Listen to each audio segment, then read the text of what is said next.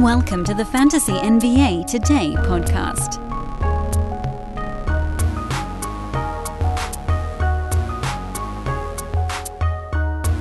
That's off-season show number 18. Ladies and gentlemen, welcome to the podcast. It's Fantasy NBA Today. I'm your host, Dan Besbris. Thanks so much for tuning in, everybody. Spending 20 some odd uh, to 30 ish. I don't know. What are we getting to these days? Not many. Not many. Short episodes. It's the off season, so just deal with it. You'll manage. I promise. Either way, very appreciative of you guys sticking with us. Again, off season show number 18. We're into May, so that's kind of good. Let's see. One, two, three. Yeah. May the 4th be with you. Aha. Middle of the week, so we got the same general idea here. We'll talk a bit about the playoff games coming up tonight and what that means from a pace, pace betting standpoint, things of that nature. And today, we'll roll back into a team to profile. This week kind of got blown up by childcare stuff, other things going on on my personal side, but that's okay. Again, we have like 900 off-season shows to worry about, and we can do them in whatever order we want. So that's the order I decided I wanted right now. Deal with it. Tonight, tonight, the NBA continues. I don't have any games tomorrow, but we'll deal with that when we get there. Sixers Heat, Miami, eight point home favorites. Total is at 207 and a half right now. And the Suns, six point home favorites. That total is at 216 and a half right now. We'll start with the first one. Of course, still no Joel Embiid. It sounds like he is getting better, so there's a hope that he can be back for the next one, but he's not going to be back for this one. And we saw Miami pretty much do what they wanted to defensively with the 76ers. Harden was not very good, as we kind of figured he was going to have a tough night without Embiid and without the lift that he used to have, if you can even call it that. There's just the quickness isn't where it once was, and that happens as these guys get older. Still a very good offensive player, but the book is out on him, particularly in the playoffs. Teams can game plan. Miami only Miami in in on their own side only put up a buck 06 in that ball game. And again, it's worth sort of digging a little bit deeper into how the game got to where it was. Miami did have 92 shots in the game, only 11 turnovers, only 18 free throws. So the free throw number was relatively low. Both teams made their foul shots, which again, you know, you got some decent foul shooters. Jimmy Butler's a good foul shooter. Tyler Herro's a good foul shooter. Bam Adebayo typically isn't, but he went 8 for 8. And even over on that Philly's side, that's a team that typically relies on free throws. They only had 20 in the ball game, and Philly got out rebounded 47 to 37. So Miami just had a ton more opportunity in this ball game. Again, just from a speed standpoint, this game ending at 198 did to some degree kind of belie the fact that it wasn't the world's slowest ball game. Again, if we just sort of fuzzy math it, Miami had 92 shots, 11 turnovers, and 18 foul shots. If we call the 18 foul shots about nine possessions, you can say they actually had about 112 possessions in the ball game, give or take a little bit. So Miami kind of underachieved a tad by shooting only 43.5% and not getting that many free throws, but really more so because the the field goal percent. And then over on the Philly side, a vast underachieving situation. They had about 103, 104 possessions, and they were only at 92. So Philly was under by, I don't know, some 11 points from about a point per possession. Even Miami was under by a couple points per possession. Not by a ton, five or six, somewhere in that neck of the woods. But again, this game was much more in the oh, what do we want to call it? Like 215, 216 range on possessions, and then both teams were very bad at capitalizing on them. In general, you guys know I'm looking for opportunities to get in on unders. So I prefer when teams have really good offensive showings in games where the pace was actually kind of slow.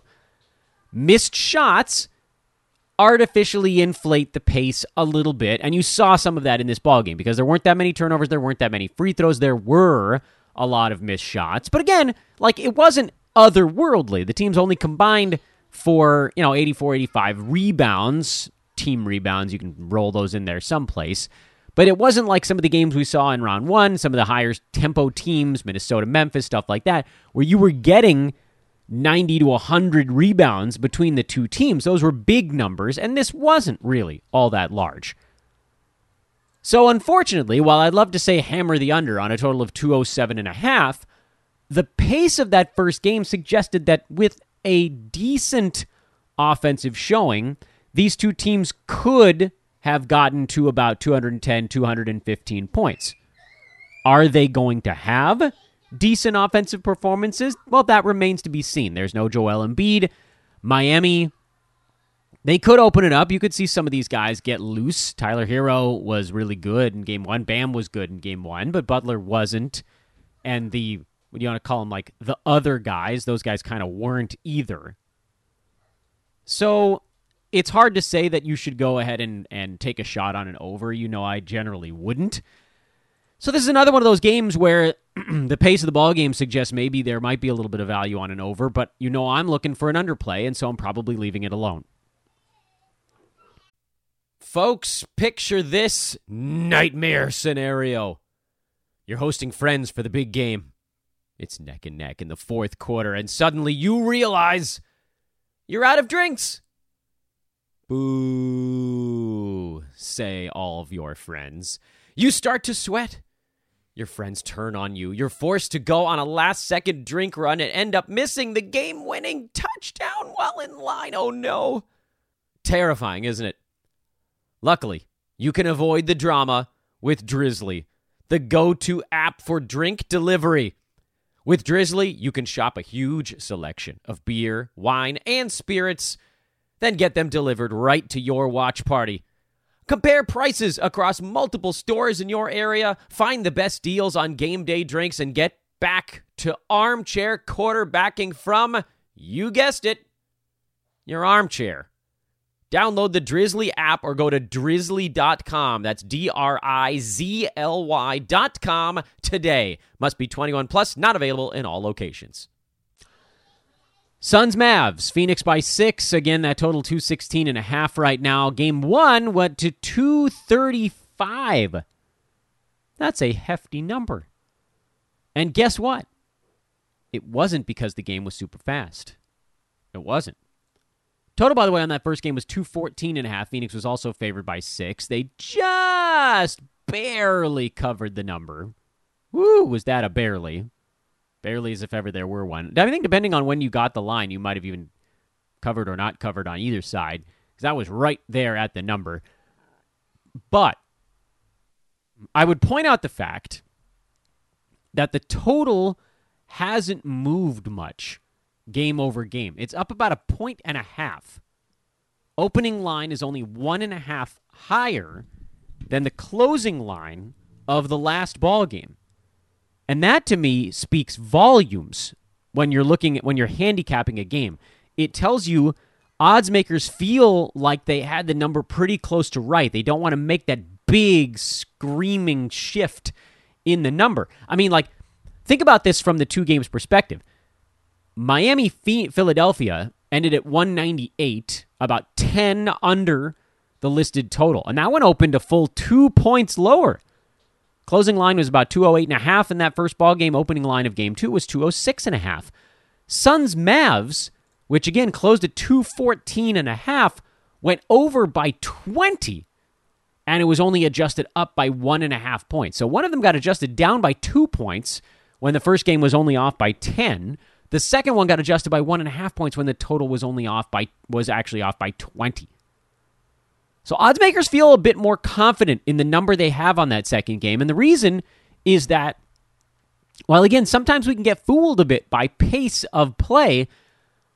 That Phoenix Dallas game was actually relatively slow. It's just that everybody made everything. And if Phoenix didn't make something, they rebounded it. Certainly wasn't a free throw. Phoenix went 18 for 18 at the foul line. Teams combined for only 17 turnovers between the two clubs. So, yeah, that's a good way to end up with a slightly slower paced ball game. And of course, low turnovers is actually going to mean a more efficient game. Teams are going to do better per possession. But I mean, you got to look at possession numbers here. Phoenix had about 109. They bested that by 12, which they've been kind of doing throughout the playoffs so far. So I don't want to just write it off as fluky. And then on the Mavs side, they bested their expected number by about nine as well. So this game at 235, you were we're actually talking about a game that had more like Dallas had about 105 possessions, Phoenix had about 109. 214 is where that came out to. So odds makers are saying, look, that first ball game was not the slowest game on earth. You know, we've we've had some games that have been in like the 200 204 range. It was still in the 210s between 210 and 220. So it's not the world's slowest game, but at the same time both teams were very good offensively. I think this is a number that creeps up throughout the day based on the fact that people saw the first game land at 235. They're going to look at an overbet in game 2, but I also think that teams might be kind of overreacting to the teams having good offensive performances. Luka Doncic was excellent. I think Phoenix will try some other stuff with him. Dallas's overall was pretty damn good on offense. They had 16 three pointers, shot the ball well, didn't turn it over.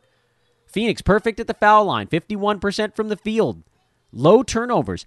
Almost all of the factors, other than total number of free throws for the two teams, pointed to an efficient, high scoring ball game. I don't think the free throws are going to be that high in this series. Dallas doesn't go to the rim that much. Phoenix doesn't shoot many free throws. Turnovers will probably come up. I would expect field goal percent to come down a little bit, but I don't want to say it definitely will because Phoenix has just been so efficient uh, every damn time. But I don't think Luka's going for 45. I don't think Dallas is going to be that good. And I think, frankly, I think Dallas probably tries to slow this down a little bit more. So slightly into the under in this ball game. I think it's the first one we've had all week where I feel like a total's been inflated a bit by a result from a previous game when the pace suggests we have one or two possessions of undervalue, and you hope that in game two of a playoff series, the game actually does slow down by one or two possessions, and maybe you're more like 209, 210 in total number of opportunities. Hey, before we get into our team of the day, I want to thank all of you guys that took the opportunity to follow my buddies over at Ethos Fantasy FB for football and Ethos Fantasy BB for baseball.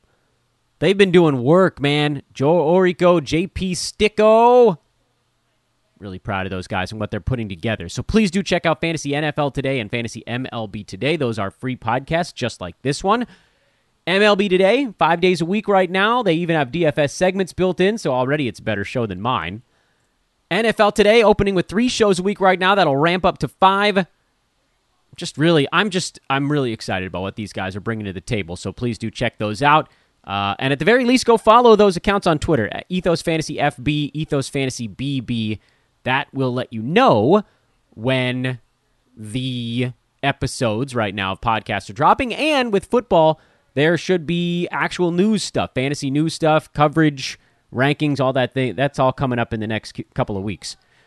Also, Folks, there's no such thing as a fantasy off season, even though I've called it that. Only the pre draft season. And here at Sports Ethos, pre draft season has already begun. Our expert analysts are churning out important lessons learned, draft analysis on incoming rookies, so you can get a jump on your prep, and we'll have incredible free agency and summer league coverage as well. But only if you're part of our premium member team. Head to sportsethos.com now Click on the premium tab, grab a fantasy pass.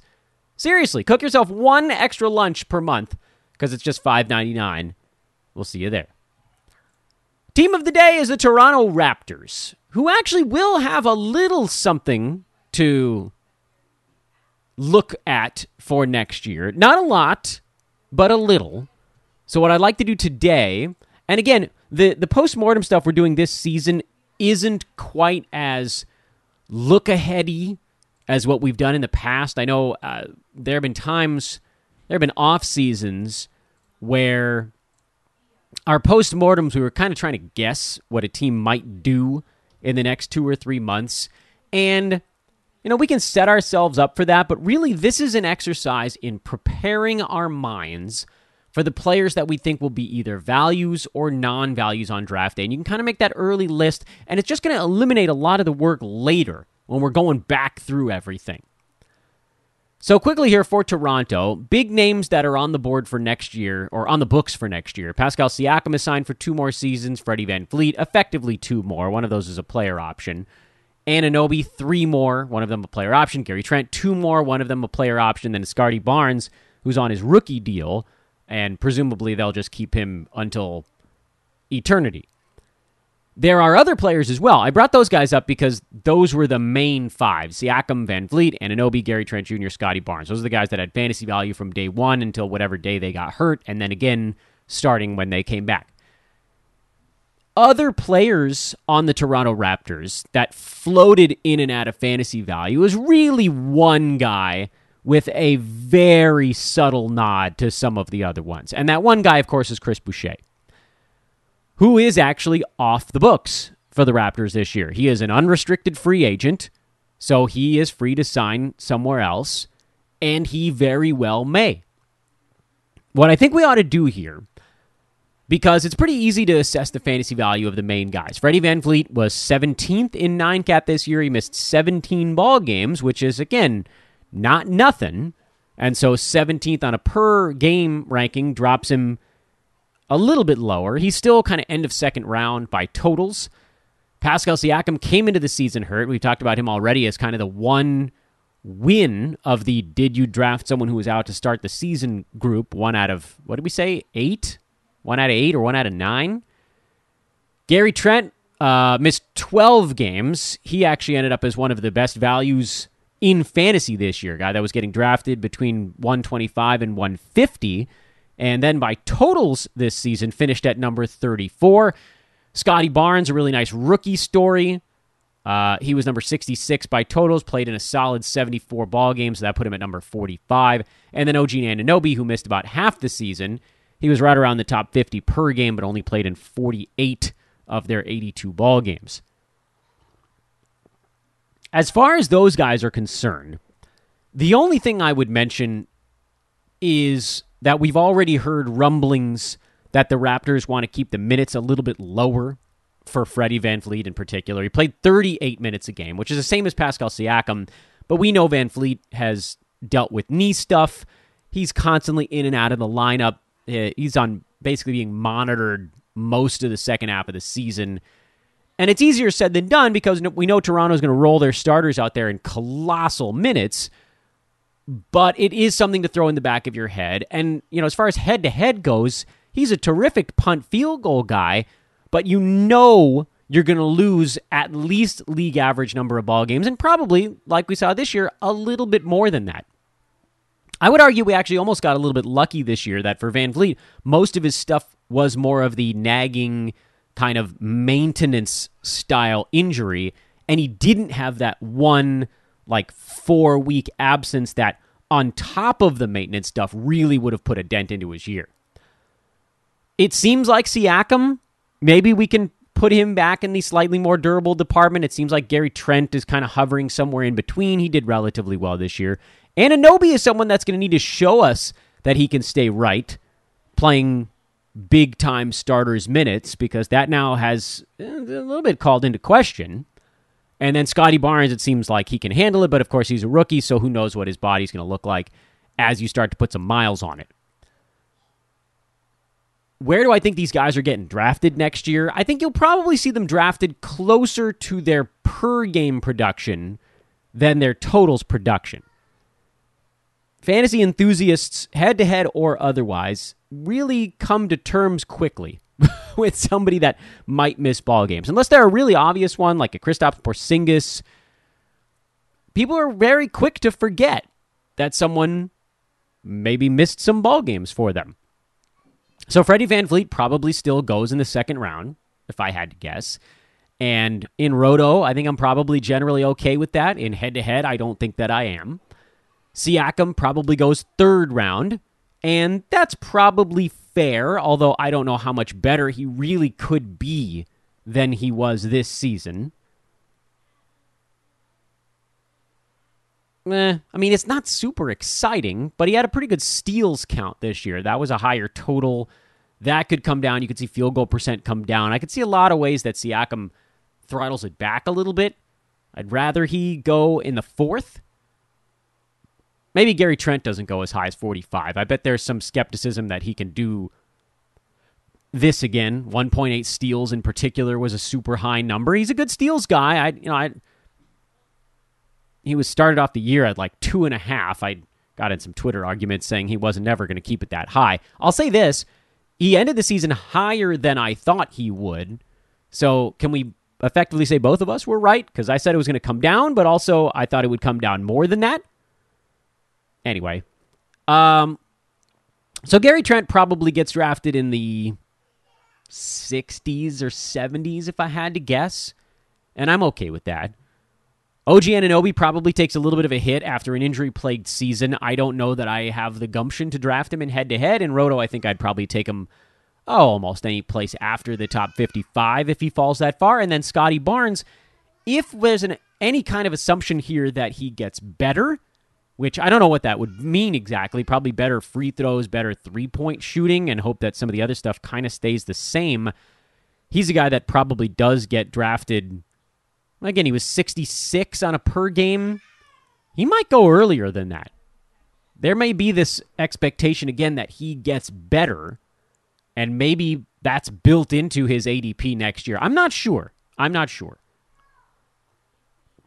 But what I will say about the Raptors is that because they're a team that's dinged up so much, because they play their guys such heavy, heavy minutes, some one guy off the bench usually ends up in a winning fantasy situation.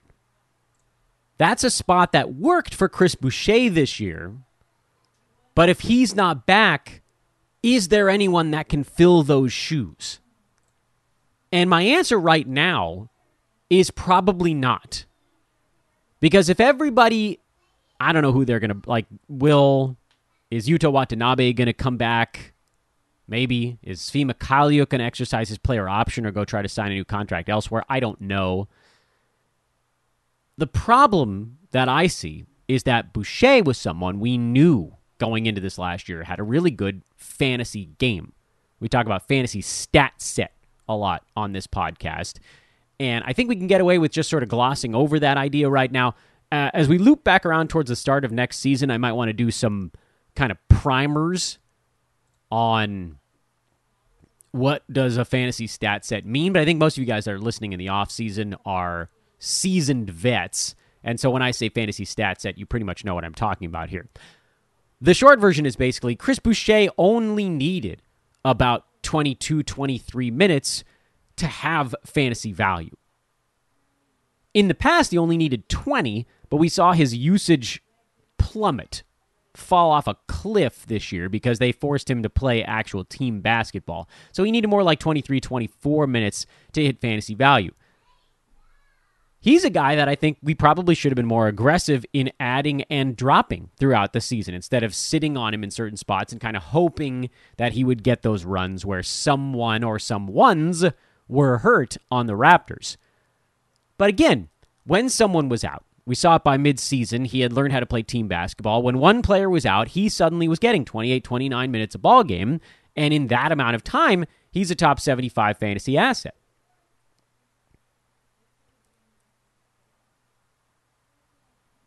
When the team was healthy, he was playing 18 minutes a game, and he wasn't even close. I would love it if the Raptors re signed Chris Boucher.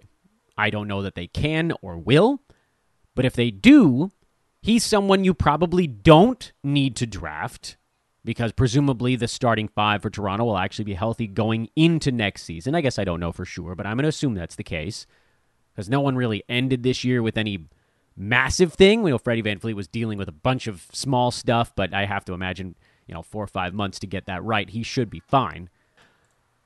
So to that end, if you're looking at a guy like Boucher, he's someone that you just need to be ready to pounce on if anyone, we now know, we filed that into our Raptors Rolodex this last season. If anyone got hurt, Boucher went from not rosterable to rosterable.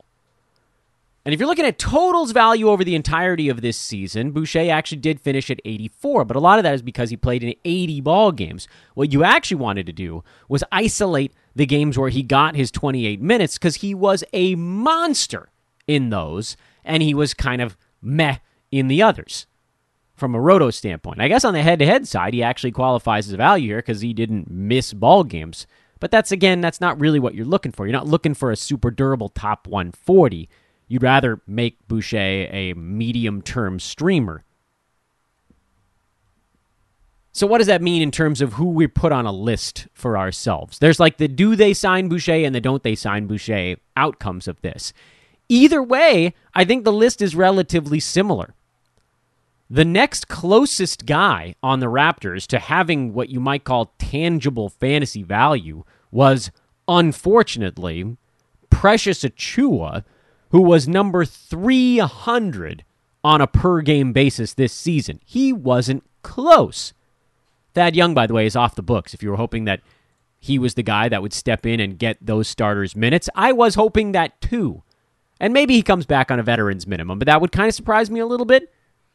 I don't know. I guess if Boucher walks, they could say, look, Thad, look what we did with Boucher you know, dude played 18, 19 minutes when everybody was healthy, but we're going to have guys missing games. So if you're ready to play 27, 28, this could be you. He's a guy that has the fantasy game to support that particular type of role. But Khem Birch doesn't. Precious Achiuwa doesn't. Nobody else on the team really profiles as the guy that would slide in to play three or four spots on the floor. So there's kind of nothing in terms of like setting yourself up for two different possible outcomes here. Instead, I think you look at the Raptors as Freddie VanVleet will probably be relatively accurately drafted in the late second round. Pascal Siakam will probably be ever so slightly overdrafted in the mid to late third. Gary Trent will probably be ever so slightly underdrafted, but there is some risk factor there as more of like a late sixth type of guy. OG Anunoby probably gets a little Mm, I come accurately drafted because there is the big red flag on the injury stuff. It is a thing that you need to be concerned with. But if he stays healthy, he probably ends up being a bit of a value next year. Scottie Barnes probably gets a little bit overdrafted, and then I don't think anybody else on the team gets touched. And that is where we sit on the Toronto Raptors. Pretty curious to see what happens with that sort of floating slot for them this offseason. That to me is the big up in the air thing for Toronto. Does Boucher come back? Do they go Thad Young? Do they go somebody else that's kicking around on the free agent market? Whoever it is, if they can slot themselves into that, and if you can see them posting fantasy value in a 26, 27 minute role, that's the guy you want to keep an eye on because we already saw what they'd like to do, and then just try to understand if that's a guy that fits that mold. Thanks for listening today, everyone. Back at you tomorrow. No games tomorrow. Ooh, tomorrow's going to be a short one, isn't it? I'd say we could do a mailbag, but who the hell has questions in the fantasy offseason? Even after earlier in the show, I said there's no such thing as a fantasy offseason. We'll do a little extra promo tomorrow. I got some more shows I want to talk about here at Sports Ethos. We'll uh, dive a little farther. I'll pick maybe I'll pick a team that requires a little more breakdown. Maybe we'll do a really big lesson learned. I'll figure it out. Maybe we do the weekend um, playoff betting primer tomorrow, flip it around, and then on Friday we come back to some fantasy stuff. I don't know. I feel like the, I feel like uh, Will Ferrell at the beginning of Old School when he says, ah, "Maybe we'll, maybe we're going to go to Bed Bath and Beyond." I don't know if there will be time. I don't know. Maybe we'll do it tomorrow. I don't know if there'll be time. I'm Dan Besbris at Dan Besbris on Twitter. You guys knew that already. You're the off-season crowd, man.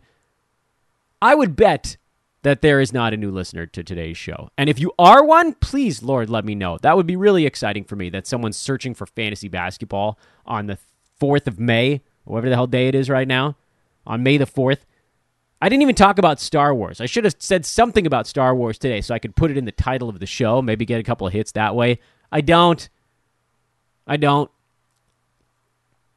You know, here's something I hope you guys didn't shut the podcast already off already because something did hit me here as I was about to go into the exit.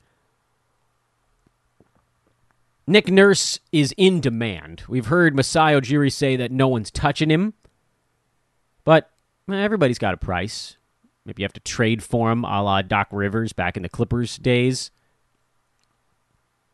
If he goes, lots changes. But I don't think he's going anywhere. That stuff doesn't happen all that often. I don't think so. Guess you never know. So keep an eye on the Nick Nurse front as well. But again, that's that's a reach. That's a reach. I think you see a player move before Nurse, and I don't think you see any players move. All right, we had to sneak that in at the exit because that is something that could shift the tides a bit. You bring if somebody else ends up in there that doesn't want to play everybody 37 minutes a night, doesn't want to run these guys into the ground. I do wonder on the Freddie VanVleet front if, you know, if he's playing 34 and a half, 35 minutes instead of 38 or 36 instead of 38, what does that do to his per game value? But does that also allow him to play an extra two or three games on the season? Or, and this is probably the case, is it just bluster? Because once he gets into the, the season, Raptors are going to want to win some games, and all of a sudden it's going to be like, all right, you know, screw it. We got, we had to play him. We had to play him 38 minutes tonight. All right. We're closing out the show for real this time. We almost made it to 30 minutes of actual me talking. If I count out about seven or eight more seconds, I think we do, actually. See? See what I did there? Now I feel good about myself. We'll talk to you guys tomorrow. So long, everybody.